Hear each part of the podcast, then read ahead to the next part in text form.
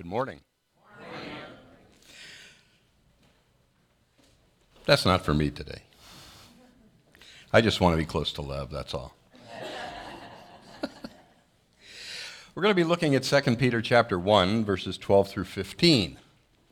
And in this section, Paul is trying to remind those who he is, or excuse me, Peter is reminding those he's writing to about a few things. So let's get started. Says, First of all, therefore, I intend always to remind you of these qualities, though you know them. So, how important is it to commit things to memory? I, I want to tell you about a, uh, an annual Texas affair called Celebrate Freedom. Anybody ever live in Texas? A few? Do you, you know of Celebrate Freedom? All right, they went. Good. Well, uh, it's held at the South Fork Ranch, a 200 acre plot of land, which happens to also be the location of what used to be the Ewing Mansion on Dallas, if you remember that show years ago. Mother wouldn't let me watch. Me either. so in 2007, Mark and Jennifer Yarbo decided to take their four kids and go to the Celebrate Freedom just outside Dallas, Texas. Now, July is usually very hot in Texas. In fact, they say it's hot, hotter, and even hotter than that. And it's so hot, in fact, that the mantra in Texas in July is October's coming. And so, this particular year, uh, which was very unusual, there was a lot of warm air, moist air coming up from the Gulf, and it was forecast to meet this cold front coming down from the north. And there was a chance of precipitation. But everybody came out anyway. 150,000 people on this ranch to celebrate freedom. It's the largest free concert in the United States. I think the last year it was actually held was 19 because of COVID, and I don't think they've started up. But it was sponsored by Interstate Battery. So, anyway, the Yarbos went and they set up a little tent for themselves where they could get out of the heat and so on. And, well, the forecast, you know, meteorologists, they're the only people I, and I happen to be one, but they, they're the only people I know who can be wrong half the time and still get paid. But the meteorologists underestimated what was going to happen in Texas that year. And in fact, there was so much moisture and so much collision of these two air masses that it was a perfect conditions for a supercell thunderstorm. And it poured. Six inches an hour. And if you're familiar with Texas, water just doesn't soak in very well in Texas soil. And it turned this 200 acre ranch into a giant mud puddle. And then the wind picked up. There was lightning, 45 mile an hour winds, picked up some of the tents and hurled them across the, the land. People were running and screaming. It was just a, a horrendous experience for the Yarbo family. Well, they headed out to the end of one of the, the corners of the property where there was a shelter and, and finally got into this uh, sheltered area. And then they did a nose count, and little Joseph their four or five year old son was missing. Imagine in this rush of 150,000 people in this muddy, slippery uh, condition, apparently the herd had taken Joseph somewhere else. And so when things died down, they started looking for him. And as Mark talked to people, he, he talked to one person who said, You know, I think there was a, a lost and found at the other end of the, uh, of the property. So Mark kind of slogged through the mud uh, to get to this lost and found, and as he got closer and closer, he could see Joseph sitting there at a table, coloring in a coloring book. And of course, he was rejoicing. He went over, gave Joseph a great big hug, and, he, and, and Joseph said, Dad, I told him. I told him. I told him. And he said, What did you tell him? He said, I told him I was Joseph, the son of Mark and Jennifer Yarbo, and anything else? He said, Yeah, I told him we live on Hillsborough Road in Forney, and we have a dog named Biscuit. and uh, so Mark said, Anything else? He says, Yeah. He says, I told him our number was 552 1420. So Mark took out his identification, showed it to the people who were in the booth, and, and took Joseph back to their tent to a very weepy but rejoicing mother, as you can imagine. Now, just think of the impact that little few pieces of information that they had taught to Joseph made on their lives that day. Just a little bit of memory. So, how's your memory? I have a brother who uh, just is a brilliant guy. Um, at 65, or just before that, he started developing dementia. And in dementia, one of the first things it does is affect your short term memory. And you still have your long term memory, but then it, it affects your short term memory. And if, you, if it develops into Alzheimer's, then you lose track of reality. My brother is 75 years old now, lives in a, a memory unit down in San Antonio. And it's amazing to see the change. The memory just gone.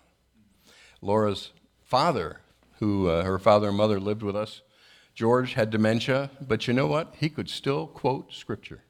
He still remembered the things that he learned earlier in life. They were important to him, and he couldn't necessarily tell where he was or, or who he was talking. I would go downstairs and he'd be talking away, you know, just preaching the gospel. And I'd say, Dad, who are you talking to? He said, Those guys on the sofa, they want to hear about Christ. Of course, there were no guys on the sofa. But Dad was using his memory. He was using the things that he had committed to memory earlier in life. This passage starts with Peter saying, Therefore, I intend always to remind you of these qualities, though you know them. Jude makes a similar statement in Jude 5. He says, Now I want to remind you, although you once fully knew it. You know, there are things that we've learned about the scriptures, about the Lord Jesus Christ, his life, and so on, that we've, we've learned them, but the question is, do we remember them?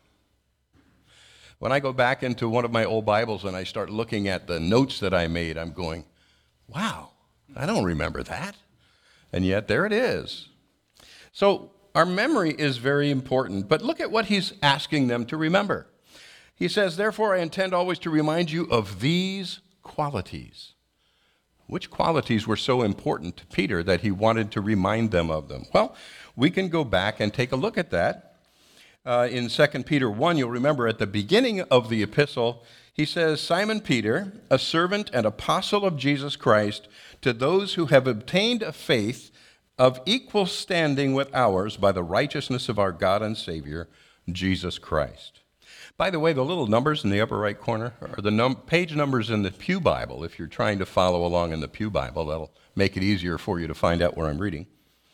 So, Peter is talking to those of, as the King James puts it, like precious faith. These are people who have put their faith and trust in Jesus Christ. And then he goes on to say, and this is the section 511, um, just a little bit ahead of our passage here. And look at what he says. For this very reason, make every effort to supplement your faith. Now, can we add anything to our faith? No. Our saving faith is all up to God, not to us. But having accepted Christ as Savior, we're encouraged to add, to add things to supplement our faith. And he begins with this order of things that we should add. And parents, if you've got little children, let me encourage you to, to pay attention to this.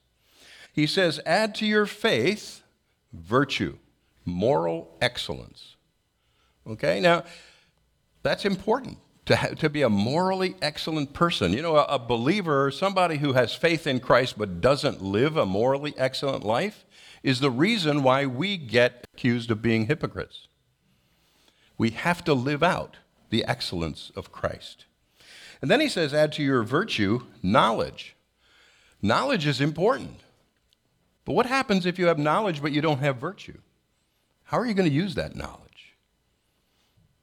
Nefariously, in many cases. And then he says, add to your knowledge self control, and to your self control, endurance. What good would it be if a missionary went to a country and as soon as he met some resistance, he turned around and came home? What about us dealing with our neighbors? You know, we make inroads very, very simply with our neighbors, maybe a word here, a conversation there. But if we get some kind of a resistance, do we stop trying to bring them to Christ? We shouldn't, right? Endurance. And then he says, add to your endurance godliness. Well, that's got to be the epitome, right? I mean, we're godly, that's got to be the best. And all of these things that he's talking about here are internal qualities. There are things inside, and then he goes to the outside. And he says, To your godliness, add kindness, brotherly kindness. And to your brotherly kindness, add love. When Paul is talking to Timothy in his first epistle, in chapter 1, he says, The end of the commandment, or the purpose of the commandment, is love, out of a pure heart and of a good conscience and of unfeigned faith. Love is always at the top of the list it is always the most important of these qualities. So this 1 Timothy 1 5, just reiterating that at the, at the top of this pyramid of things we should build into our lives, love is there. If we look at Galatians 5, the fruit of the Spirit starts with love, right? First thing mentioned. So Peter is saying, I intend always to remind you of these qualities, these things that we should be building into our lives, diligently building into our lives. How's your self control? How's your endurance? You know, in witnessing and so on. These are things we're st- supposed to be building into our lives. And these qualities we need to be reminded of. And he says, though you know them, we've all learned what self control is, we know how to define the words but do we really incorporate it into our lives as believers? And then he says, and you're established in the truth that you have. He says, I know you know these things, and you've been established in the truth. Well, if we think about how we relate to other people, if a person is not a believer, they're still in their journey seeking the truth, then the appropriate ministry to them is evangelism, right? We're not going to go and try to teach them deep spiritual truths. We'd be casting our pearls before swine if we did that. The most important thing they need to learn, first of all, is faith in Jesus Christ. And then when a person comes to faith in Christ, what is our responsibility to them then? It's always the same bring them closer to Christ, right? So evangelism brings them inside the family, but we still have the responsibility of bringing them closer to Christ and getting them established in the faith. Okay, there's four E's you can remember here evangelism, establishing, that's the first two. And he's saying he knows that these people that Peter's talking to here are established in the faith, but it's not enough. And so there's another thing to do. When someone is established in the faith, you want to equip them to serve. That's the third E equip them to serve? Do they know their spiritual gift? Do they know what God has enabled them to do that is different than other believers? How can they serve? What is the best way? So you start to equip them to be effective in the body of Christ and to serve. And then the fourth one, of course, when they are serving, is to encourage them. We have the responsibility to encourage them. And that's what Peter's doing here. He's reminding them of things they already know. He's encouraging them to continue on, to do what needs to be done. Again, he says, I think it right, as long as I am in this body, to stir you up by way of reminder, to encourage you to do the things that you know you should be doing. Kind of like in, in, uh, in Texas in July, where everybody's going, October's coming, you know, there is relief coming. They're reminding them things are going to get better.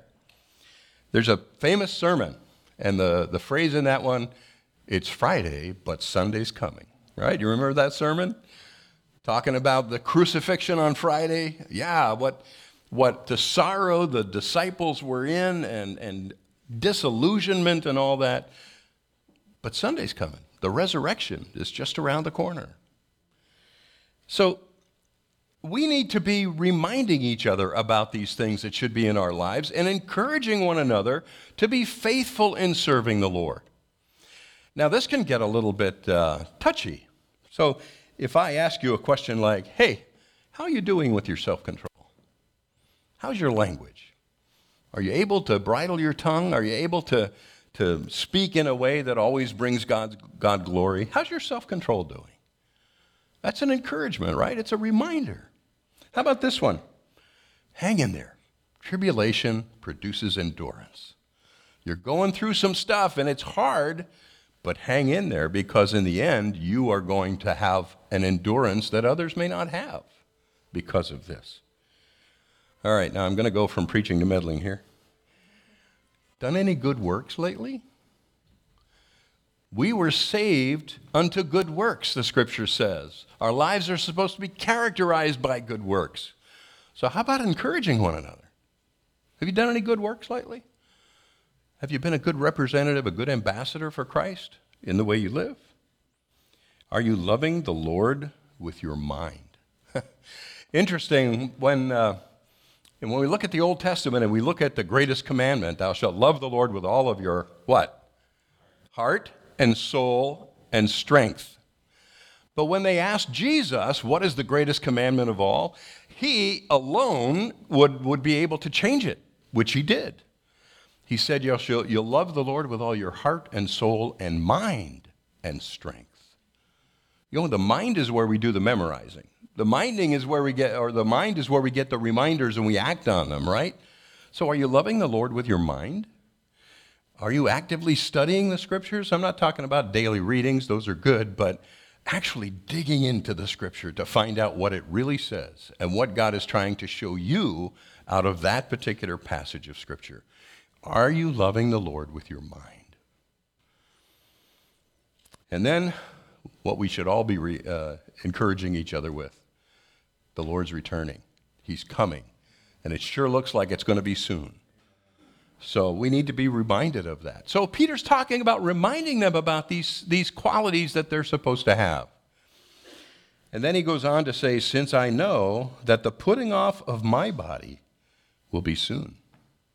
He was aware of the fact that he was not going to be living for very much longer.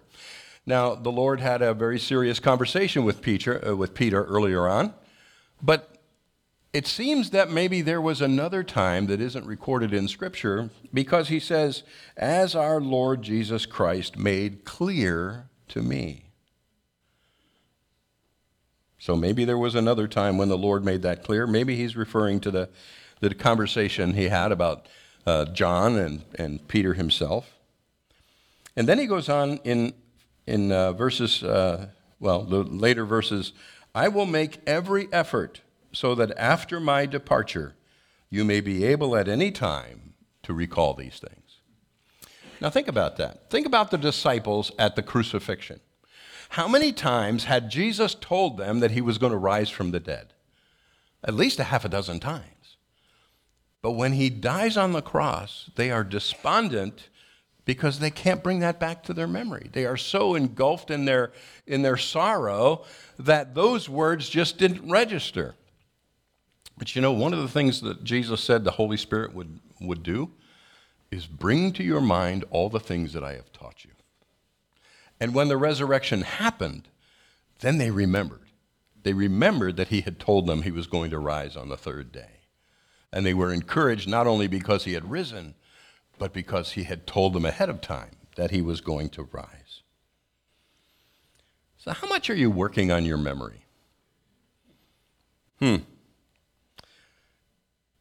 You know, there's a, an organization, a homeschool curriculum called uh, Classical Conversations.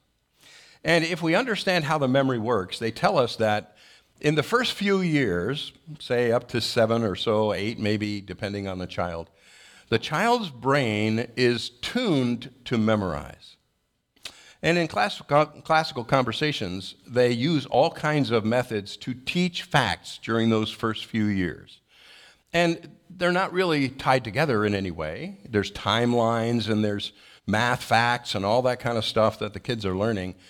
And when the kid gets to the age where he starts to ask, well, why?